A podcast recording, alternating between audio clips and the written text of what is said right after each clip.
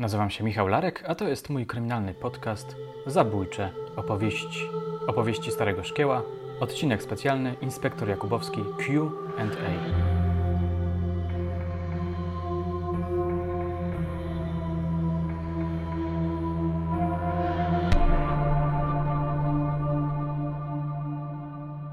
Moje drogie, moi drodzy, dzisiaj zgodnie z zapowiedzią zapraszam Was do wysłuchania odcinka z serii QA z inspektorem Jerzym Jakubowskim. Moje słuchaczki, słuchacze, czytelnicy i czytelniczki znają go doskonale. To jeden z najwybitniejszych wielkopolskich oficerów dochodzeniowych, z wieloma sukcesami na koncie. Autor wspomnieniowej książki Policjant, bohater martwych ciał oraz mężczyzny w białych butach, opowieści, które popełniłem we współpracy z mecenasem Waldemarem Ciszakiem – bohater kilku moich podcastów, między innymi Wielkiego Skoku Braci M. Tu ciekawostka archiwistyczna. Jedna z perelowskich gazet tak go przedstawiała we wtorkowym numerze z dnia 7 października 1986 roku. Ożenił się 17 czerwca 1978 roku z miłą dziewczyną, która jest dziś zastępczynią przełożonej pielęgniarek w szpitalu klinicznym Akademii Medycznej. W 10 dni później, choć magister, został sztyftem, czyli szeregowcem MO w sekcji kryminalnej Wydziału Dochodzeniowo-Śledczego Wojewódzkiego Urzędu Spraw Wewnętrznych w Poznaniu. Terminował rok. Trzeba było nauczyć się słuchać i patrzeć, notować i zapamiętywać, trzeba było asystować i wykonywać z początku elementarne, z czasem coraz bardziej skomplikowane czynności. Później był dziewięciomiesięczny kurs na studium podyplomowej Akademii Spraw Wewnętrznych, mnóstwo teorii i praktyki, czyli nauka zawodu, a po tym awans na podporucznika. W 1986 roku, to już ode mnie, Jakubowski był kapitanem. Awans przyspieszony o rok specjalnym rozkazem ministra spraw wewnętrznych pisał dziennikarz tego artykułu Jerzy Jakubowski ma już 31 lat i już siwieje. Dzisiaj ma trochę więcej, ale ciągle znakomicie się trzyma to tytułem aktualizacji danych i dzieli się swoją wiedzą ze studentami na jednej z poznańskich uczelni. A jego małżonka cały czas jest bardzo miłą osobą. Ostatnio poczęstowała mnie znakomitą kawą i pysznym ciastem. Zanim przejdę do głównej części dzisiejszej audycji, chciałem Was poinformować, że na stronie serwisu udostępniającego audiobooki BookBeat możecie posłuchać audiobooków pięciu moich tytułów, między innymi Martwych Ciał, w których występuje inspektor Jakubowski. Dla miłośników podcastów audiobooki są przecież bardziej profesjonalną odmianą podcastów, ale nie wspominam o tym bez powodu. Moje drogie, moi drodzy, mam dla Was niespodziankę. Kod, dzięki któremu będziecie mogli skorzystać za darmo z serwisu BookBeat przez 30 dni w pakiecie premium dla nowych użytkowników. Jak brzmi ów kod? Bardzo prosto. Larek. Tak właśnie brzmi kod Larek. W opisie odcinka będzie też specjalny link, dzięki któremu można się wkliknąć na stronę z już wygranym kodem, co skraca cały proces. Tak więc po wysłuchaniu QA z inspektorem Jakubowskim kliknijcie we wspomniany link i słuchajcie sobie do woli audiobooków. A teraz już do dzieła. Posłuchajcie.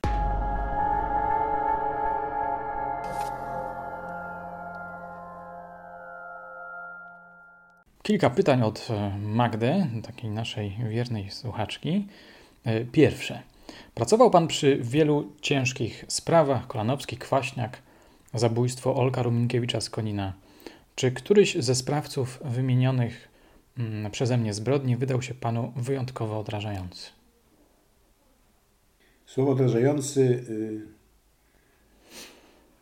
jest chyba niewłaściwe, to znaczy wszyscy oni byli odrażający, ale ja w swojej pracy musiałem oddzielać emocje od, od głównego celu, jakim było zebranie materiałów dowodowych.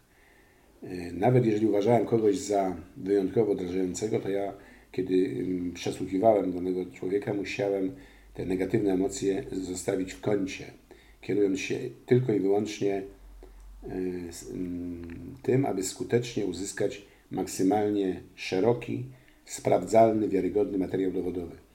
Natomiast jeśli takie pytanie pada, to z tej trójki spraw, z tych trzech spraw, które zostały wymienione, no niewątpliwie najbardziej odrażającym dla mnie typem był Kwaśniak.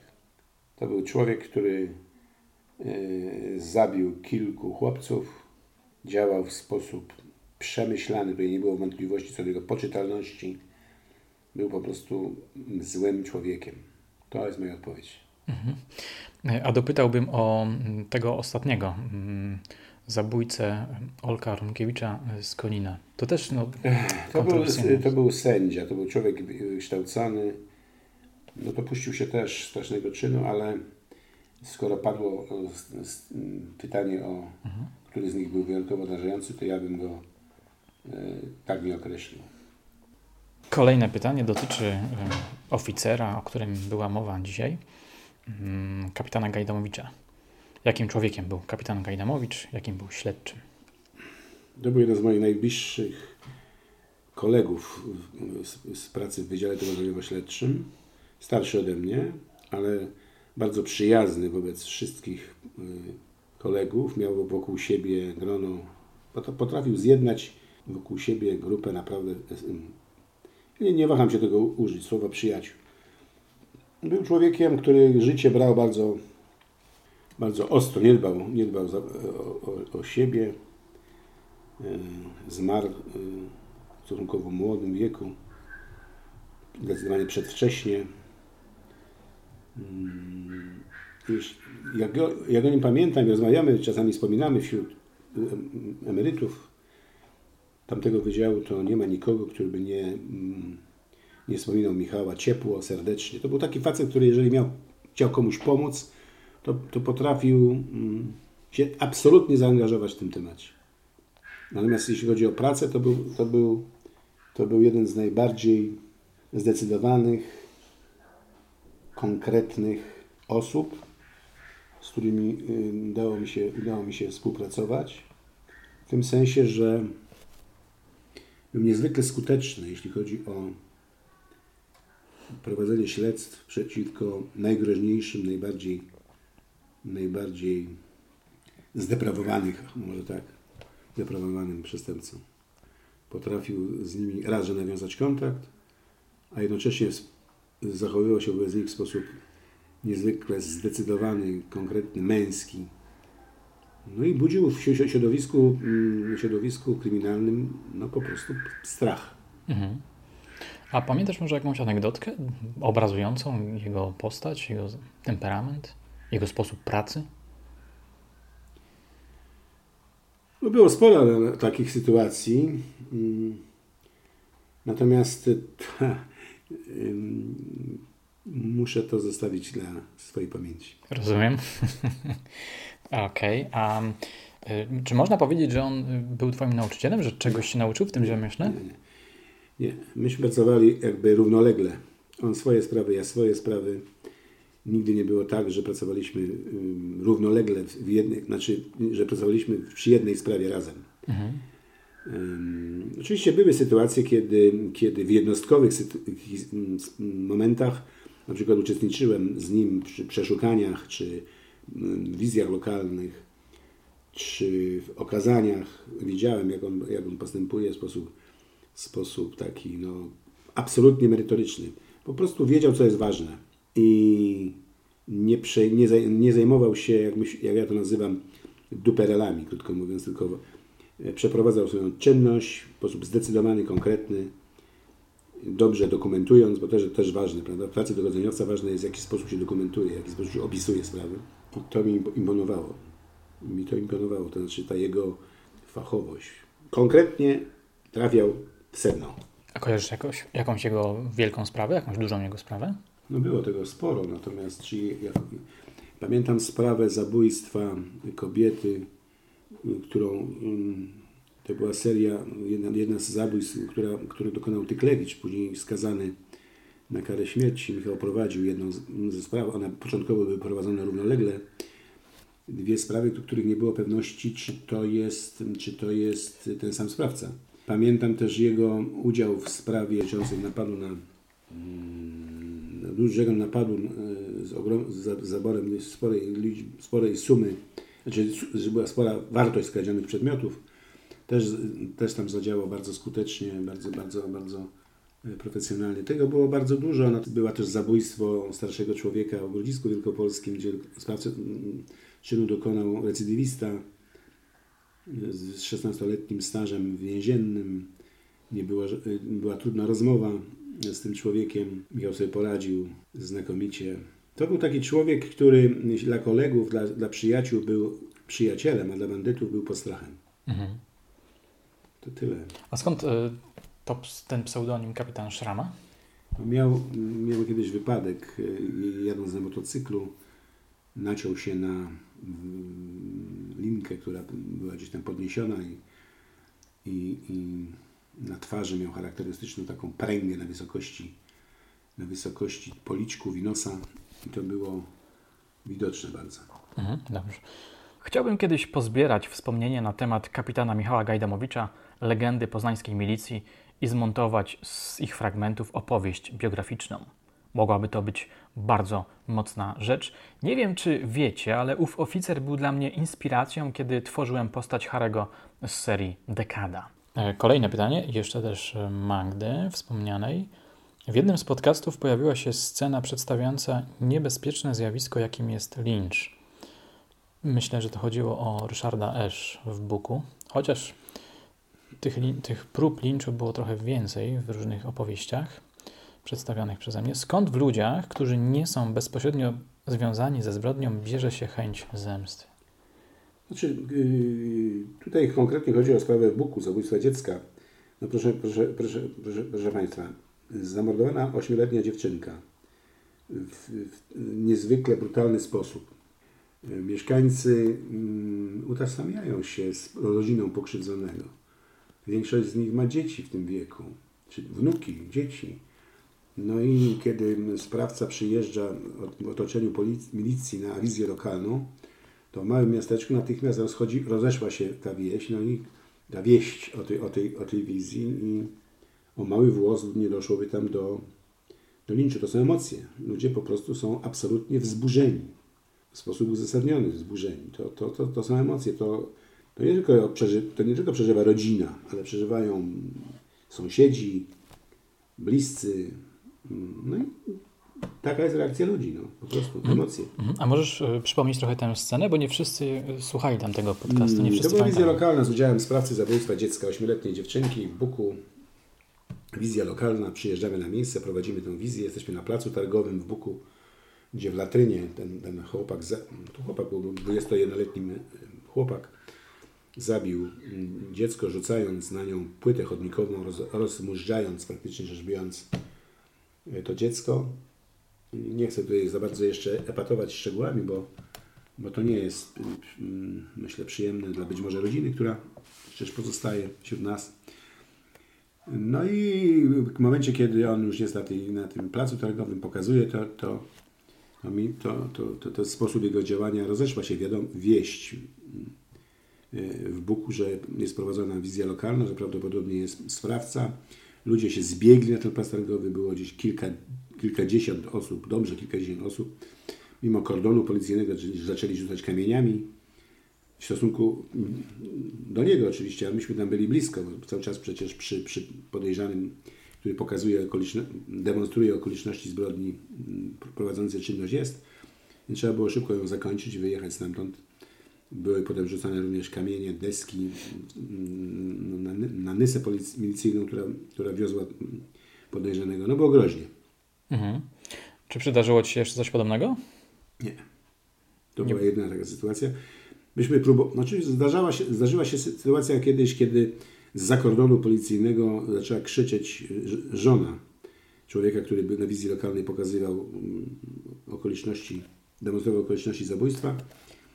Natomiast y, tutaj to nie była agresja, tylko ona krzyczała na niego, żeby, żeby nic nie mówił i tak dalej. Mimo kordonu, mimo zabezpieczenia jednak y, okazało się to nie do końca szczelne. Mhm. Ale emocji tego typu jak, jak y, atak tłumu, przygotowujący eksperyment procesowy, potocznie nazywany wizją lokalną, powinien to przewidzieć i kordon policyjny, zabezpieczenie powinno być takie, żeby ta wizja przebiegła w sposób niezakłócony, ale nie zawsze to się da zrobić, bo można sobie planować pewne rzeczy, a, a życie jest życiem. Natomiast czasami jest też tak, na przykład w Buku, tej sytuacji, o której mówiłem przed chwilą, Tam nawet komendant komisariatu w Buku nie, nie wiedział, nie znał terminu wizji. Żeby, żeby nie przypadkiem nie, nie rozpowiedział tego wśród mieszkańców. A mimo to nie dało się uniknąć e, obecności mieszkańców Buku przy, przy kończeniu tej wizji, chociaż ona trwała maksymalnie szybko, bo zamknęła się w 40-45 minut. Więc. Mhm. A mimo to jednak e, no, do, tak do końca nie udało się zachować tego w tajemnicy. Ta wizja lokalna przypomina mi wizję lokalną, która odbyła się w ramach śledztwa w sprawie Tadeusza Kwaśniaka, seryjnego zabójcy chłopców. Opowiedział mi o niej inspektor Marek Bronicki. Przed blokiem, w którym prowadzono czynności procesowe, zaczął gromadzić się tłum zbulwersowanych mieszkańców. Gdy Bronicki wyszedł na zewnątrz, będąc skuty kajdankami z kwaśniakiem, z przerażeniem zorientował się, że w ich stronę lecą kamienie. Musieli salwować się ucieczką. To była bardzo niebezpieczna sytuacja. Odsyłam Was do podcastu pod tytułem Jak zatrzymałem kwaśniaka. Czy jest Pan zwolennikiem czy przeciwnikiem kary śmierci? Trudne pytanie. Pytanie trudne, bo nieaktualne, powiedziałbym. Ona nigdy nie będzie przywrócona w aktualnych warunkach cywilizacyjnych, y, europejskich. No chyba, że, chyba że, że, że się zmieni zupełnie układ y, wartości w naszym kraju. No, my wybraliśmy wartości demokratyczne państw cywilizowanych i nie sądzę, żeby to wróciło. Natomiast powiem w odniesieniu do tamtych czasów, kiedy też były dyskusje. Tak, ja byłem zwolennikiem kary śmierci. Wtedy, kiedy ta kara śmierci była wykonywana i była przewidziana w kodeksie karnym, z tym, że z jednym zastrzeżeniem, że ona powinna być tylko i wyłącznie dla zabójców i może, może tam by trzeba jeszcze uwarunkować, że na przykład ze szczególnym, dokonują swoich czynów ze szczególnym okrucieństwem. I w sytuacji, kiedy myśmy o tym pisali, zresztą policjanci mm, do naszych posłów wielkopolskich, pamiętam w latach, na początku lat 90., z pewnym zastrzeżeniem co do składu sądu. Mm, ja mówię o tamtych czasach. No teraz to, to już się nie wróci, to raczej jest dyskusja akademicka, ale pisaliśmy wówczas, że owszem, kara śmierci dla zabójców, ale skład sędziów pierwszej instancji skład pięcioosobowy. No, no. Pięcioosobowy skład sędziów zawodowych i jednomyślność wyrokowań. Gdyby jeden sędzia by, był, był przeciwny, kara śmierci nie mogłaby być stosowana. No nie, nie wzięto tego pod uwagę. Ja to rozumiem, bo jesteśmy w zupełnie innym układzie w tej chwili cywilizacyjnym i problem kary śmierci myślę, że zniknął i to, to jest dyskusja akademicka. Powiem tylko tak, że wtedy, kiedy kara śmierci była wykonywana, tak, byłem zwolennikiem kary śmierci dla okrutnych zabójców. Mhm.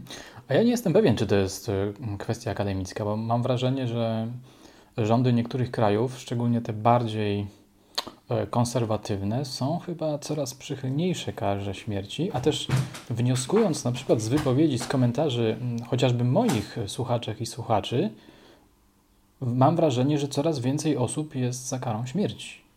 Za takim bardzo, bardzo surowym postępowaniem w stosunku do y, sprawców najpoważniejszych no tak, ja też się spotykam z takimi głosami i co ciekawe, y, najczęściej ze strony ludzi młodych którzy myślę mm, mm, nie do końca chyba wiedzą o czym mówią. To znaczy, wydaje mi się, że znaczy, to jest moje zdanie.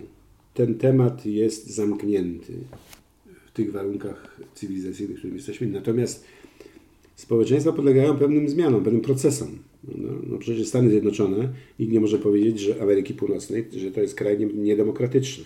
Chociaż oczywiście różne są głosy. Tam w niektórych stanach ja nie wiem, czy w 10, czy w 11, czy w 12 kara śmierci obowiązuje, jest wykonywana. E, Anna L. zapytuje, czy pan kapitan niegdyś ufał swojej intuicji, czy ta nigdy go nie zawiodła? Ufałem swojej intuicji, ale to nie znaczy, że nigdy mnie nie zawiodła. Intuicja jest y, pewną wykładnią doświadczeń zawodowych, pewnej rutyny, prawda? doświadczeń zawodowych, doświadczeń życiowych, takiej mm, mądrości życiowej, którą się nabiera wraz z wiekiem i wraz z ilością przeprowadzonych spraw. Powiem szczerze, że wielokrotnie intuicja mi pomogła w sprawach trudnych. przekonując, przekonując swoich e, podwładnych do, do tego, e, e, przypominam sobie sprawę, że to nie tyle intuicja, bo to sami Państwo ocenicie, czy to była intuicja, czy też coś innego. Zabójstwo mm, chłopca i usiłowanie zabójstwa dwóch innych młodych znaczy dzieciaków na śródce w Poznaniu, paskudny czyn, prawda? paskudny czyn.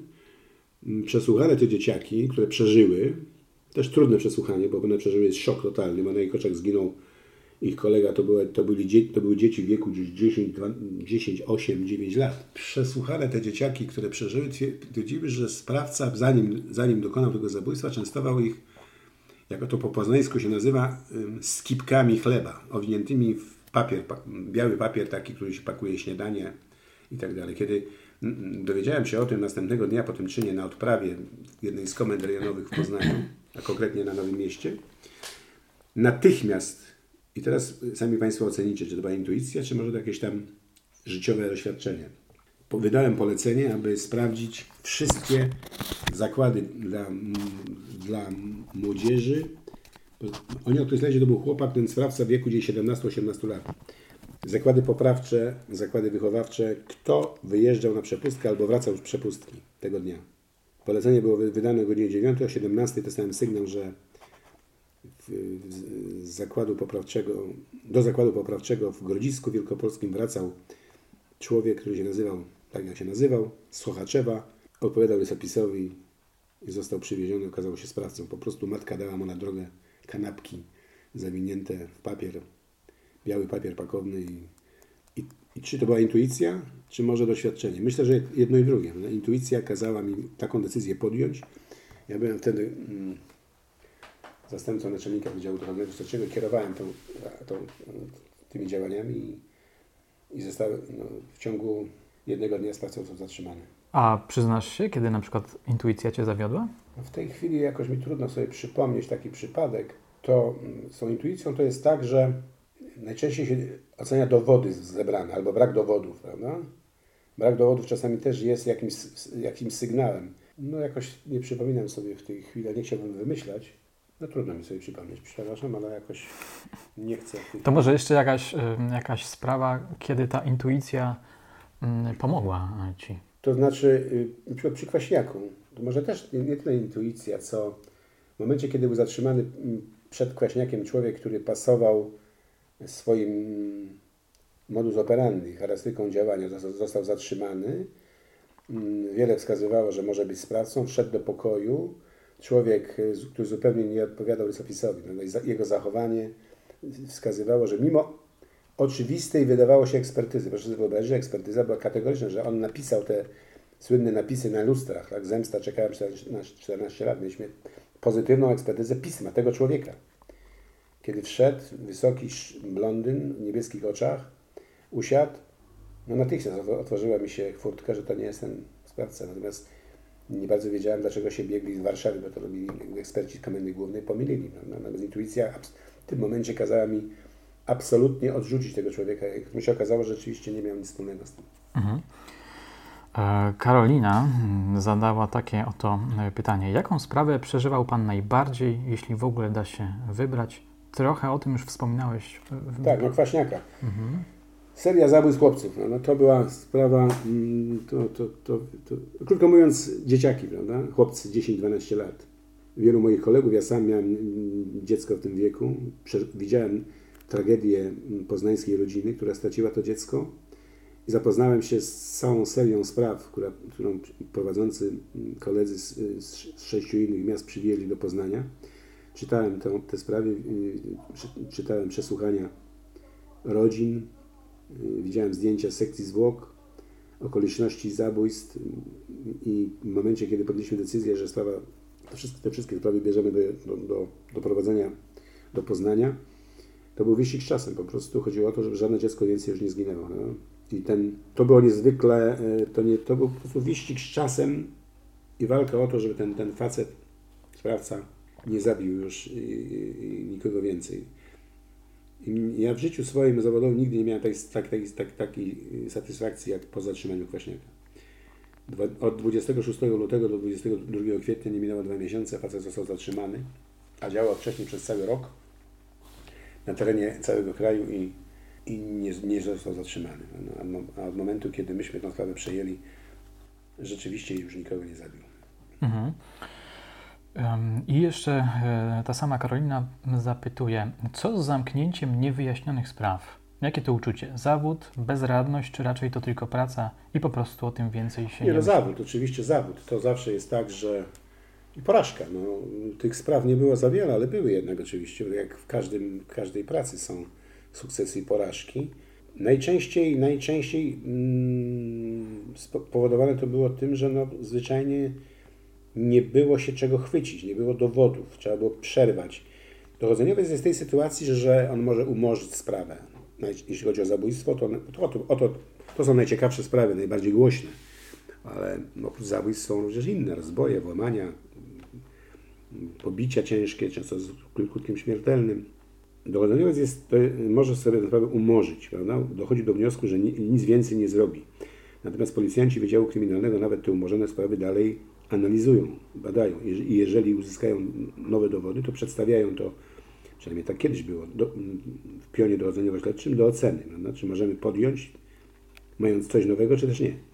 Natomiast no zawsze umorzenie było, mm, o tych, o tych sprawach się myślało, prawda? co można było zrobić więcej, co, czy można było coś zrobić więcej, czy jest jakaś szans, szans, szansa w przyszłości. Zawsze to nie tak, że, że, że człowiek tam zupełnie przeżywał to i tak dalej, i tak dalej, że nie spał w nocach, nie, bo to zawo- zawodowo byśmy, byśmy się wykończyli. Natomiast ja, ja często przy, przyrównuję pracę oficera policji kryminalnej z pracą chirurga na sali, yy, na sali operacyjnej. Prawda?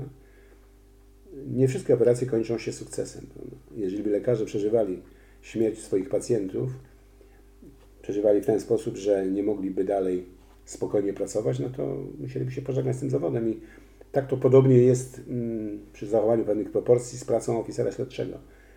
Yy, Niewykrycie sprawy jednej czy drugiej, poważne przestępstwo powoduje absolutnie poczucie, poczucie porażki, poczucie zawodu, że nie jestem w stanie tego wyjaśnić, prawda, że nie mam szans, że już wszystko zostało zrobione.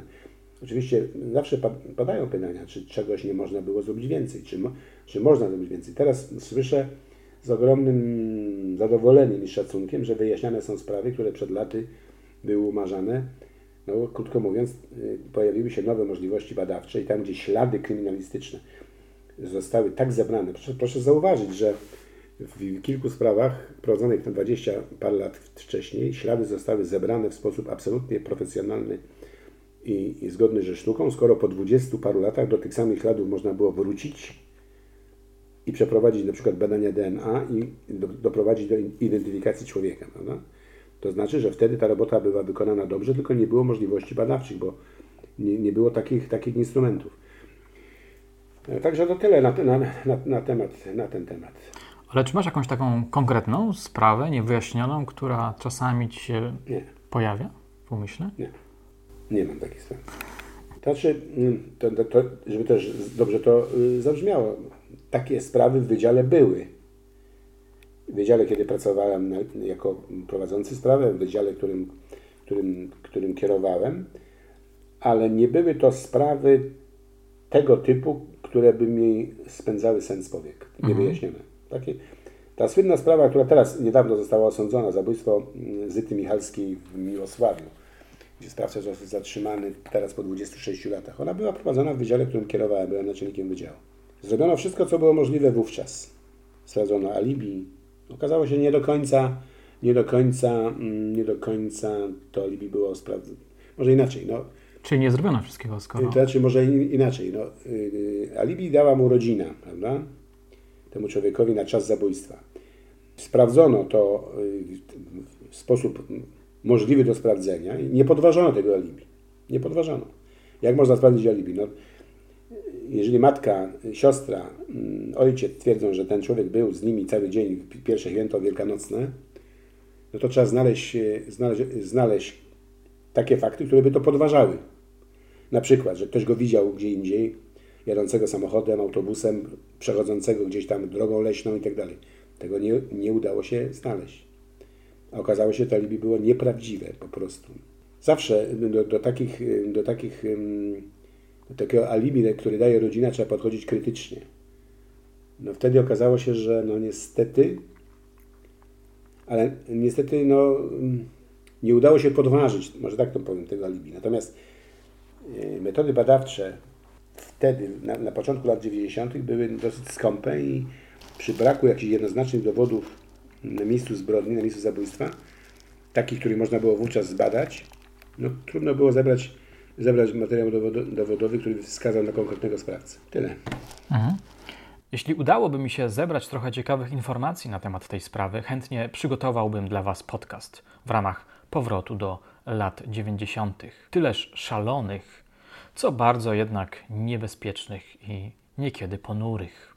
Anna pyta, jak praca wpływała na życie prywatne, ile czasu poświęcało się pracy? Oddzielałem to w sposób zasadniczy. Starałem się absolutnie nie przenosić emocji na, na, na, na, na dom, na rodzinę. Oczywiście udawało to się lepiej lub gorzej, prawda? bo czasami jednak te emocje buzowały. Były dni, gdzie dłuższy okres nie było mnie w domu. Mm, ale generalnie co do zasady starałem się wyłączyć, nie przenosić tego na, na rodzinę. Chociaż i tak rodzina była zainteresowana tym, co się dzieje, w głośnych sprawach podpytywano, pytano, ale, ale wiedzieli, że ja za wiele nie powiem, więc te pytania były no, bezsensowne. Na mnie spore wrażenie e, zrobiła wypowiedź Romana Wojtyniaka, że sprawa Edmunda Kolonowskiego, sprawa zabójstwa Alinki, tak i inne zabójstwa dzieci, tak na niego źle oddziałały, że on postanowił odejść z Wydziału ja Kryminalnego. Rozumiem. Ja miałem też taki kryzys po zabójstwie dzie dziewczynki yy, pod Kurnikiem w 1985 roku. To był wyjątkowo odrażający. Pytałem jedna z pani o odrażającego typa. No, I były tam wymienione chyba trzy, trzy tak. postacie. Ja teraz sobie przypomniałem postać zabójcy tego dziecka w 1985 roku w grudniu pod Kurnikiem, w Szczodrzykowie dokładnie. Wyjątkowo obleśny, pa, paskudny wręcz y, człowiek, chociaż ja staram się nie używać takich przymiotników do, do ludzi, to jednak ten typ był wyjątkowo okrutny, a wyprowadziło mnie z równowagi postęp to, co zrobił sąd w jego sprawie wcześniej, mianowicie proszę sobie wyobrazić, facet dusi dziecko przejeżdżające rowerem, gwałci, nieprzytomną mm, ciągnie do rzeki. W zasadzie ta dziewczynka była już nogami w sanie, w rzece. Przejeżdża listonosz na rowerze i go płoszy, facet ucieka. Dziewczynka jest odratowana przez, przez tego listonosza. Jest szybka reakcja no, no wyprowadził ją ze stanu nieprzytomności, jest karetka, dziewczynka przeżywa, facet zostaje zatrzymany. Prokuratura oskarża go o usiłowanie zabójstwa, sąd zmienia kwalifikację na jakieś tam zgwałcenie i skazuje go na 4 lata 8 miesięcy pozbawienia wolności. Prawda? I facet y, odsiaduje ten wyrok i po wyjściu wyjeżdża z tamtego miejsca do, do rejonu Wielkopolski, dokonuje kolejnego czynu, tym razem zbrodni zabójstwa. Ja powiem szczerze, i tutaj nie, nie, nie waham się tego powiedzieć, zrobiłem wszystko, żeby w tej sprawie zapadł wyrok kary śmierci. To znaczy, mówię, mówię to w tym sensie, że sprawa była prowadzona niezwykle skrupulatnie, bez najmniejszych mm, oporów z mojej strony. Znaczy, znaczy nie widziałem w tym człowieku żadnego, żadnych cech pozytywnych, łagodzących które mu ewentualnie mm, dawały szansę na uzyskanie innego wyroku niż, niż, niż, niż wyrok śmierci. Został on skazany na karę śmierci i wyrok został wykonany. Wyjątkowo nie czułem wobec tego człowieka żadnych jakichkolwiek mm, emocji pozytywnych. Mhm. E, nie chciałbym e, kończyć naszej rozmowy takim bardzo ponurym akcentem, mm, a więc dopytam jeszcze o ten moment, kiedy przeżywałeś kryzys Mm, jak wyszedłeś z tego kryzysu? No bo przecież dotrwałeś szczęśliwie do, w, w, znaczy, tym, w tej kryzys, robocie. Kryzys polegał na tym, że ja mm, no miałem coś w rodzaju depresji, krótko mówiąc, i to było widoczne również w zachowaniu moim e, rodzinnym. Chociaż rodzina nie do końca chyba wiedziała, na czym to, na czym to polegało. To było kolejne zabójstwo dziecka, prawda? Sekcja zwłok, oględziny, paskudny klient. Mm, ja się zacząłem zastanawiać, czy ja się muszę babrać w tym na całe życie, prawda? Dalsze. Czy to jest rzeczywiście moja droga życiowa? Czy tak to powinno wyglądać? Mm, ale była kolejna sprawa. Ja wyszedłem przez pracę. Po prostu ja byłem na tyle, wydaje mi się, znaczy poradziłem sobie z depresją mm, bez żadnych jakichś środków farmakologicznych, czy też farmakologicznych, czy też innych jakichś. I sam sobie wytłumaczyłem, że, że że tak to jest, że jednak pracując w tym wydziale będę się, w tej, tej robiąc tą pracę, którą no, robiłem, no, będę się musiał stykać z takimi sytuacjami. Pytanie było zasadnicze, czy dalej chcę to robić, czy nie. No i odpowiedź po jakimś miesiącu, dwóch, kiedy dostałem nową sprawę, już niekoniecznie o zabójstwo, szedłem w wir tej sprawy, wyjazdy, czynności, kolejne przesłuchania i tak dalej. Jakoś w ten sposób wyszedłem z tego. O jakiej sprawie myślisz? To była jakaś seria włamań na terenie kilku województw. Sprawcy zatrzymani gdzieś tam przypadkowo. Okazało się, że mają całą serię włamań do, do mieszkań mm, na terenie poznańskiego województwa, zielonogórskiego, gdzieś tam w rejonie Gorzowa, więc były wyjazdy Żagań, Szprotawa, pamiętam. Mm, Gdzieś tam nawet pod, Częst Częstochowę sięgali swoimi działaniami, trzeba tam pojechać, przeprowadzić wizję lokalną, przesłuchiwać i tak dalej. Te wyjazdy, poznałem fajnych ludzi z Zielonej Góry, z, z, milicji katowickiej, z milicji e, gorzowskiej i jakby, jakby na nowo dostałem powera, żeby, żeby, jednak zapomnieć o tych negatywnych momentach. Czyli można powiedzieć, że uwierzyłeś, że ta robota ma sens? Tak, tak, tak. Znaczy to był taki dołek, prawda? To, to, trudno, wy, to, to, to trudno wytłumaczyć, dlaczego w tym momencie. To, to był 85 rok, więc to było po Kolanos, Kolanowskim, to było, nie wiem co ja wcześniej, jaką sprawę prowadziłem. W każdym razie ten, te, jakoś dziwnie ta sprawa tego dziecka w, w kurniku mnie, mnie lekko przekręciła.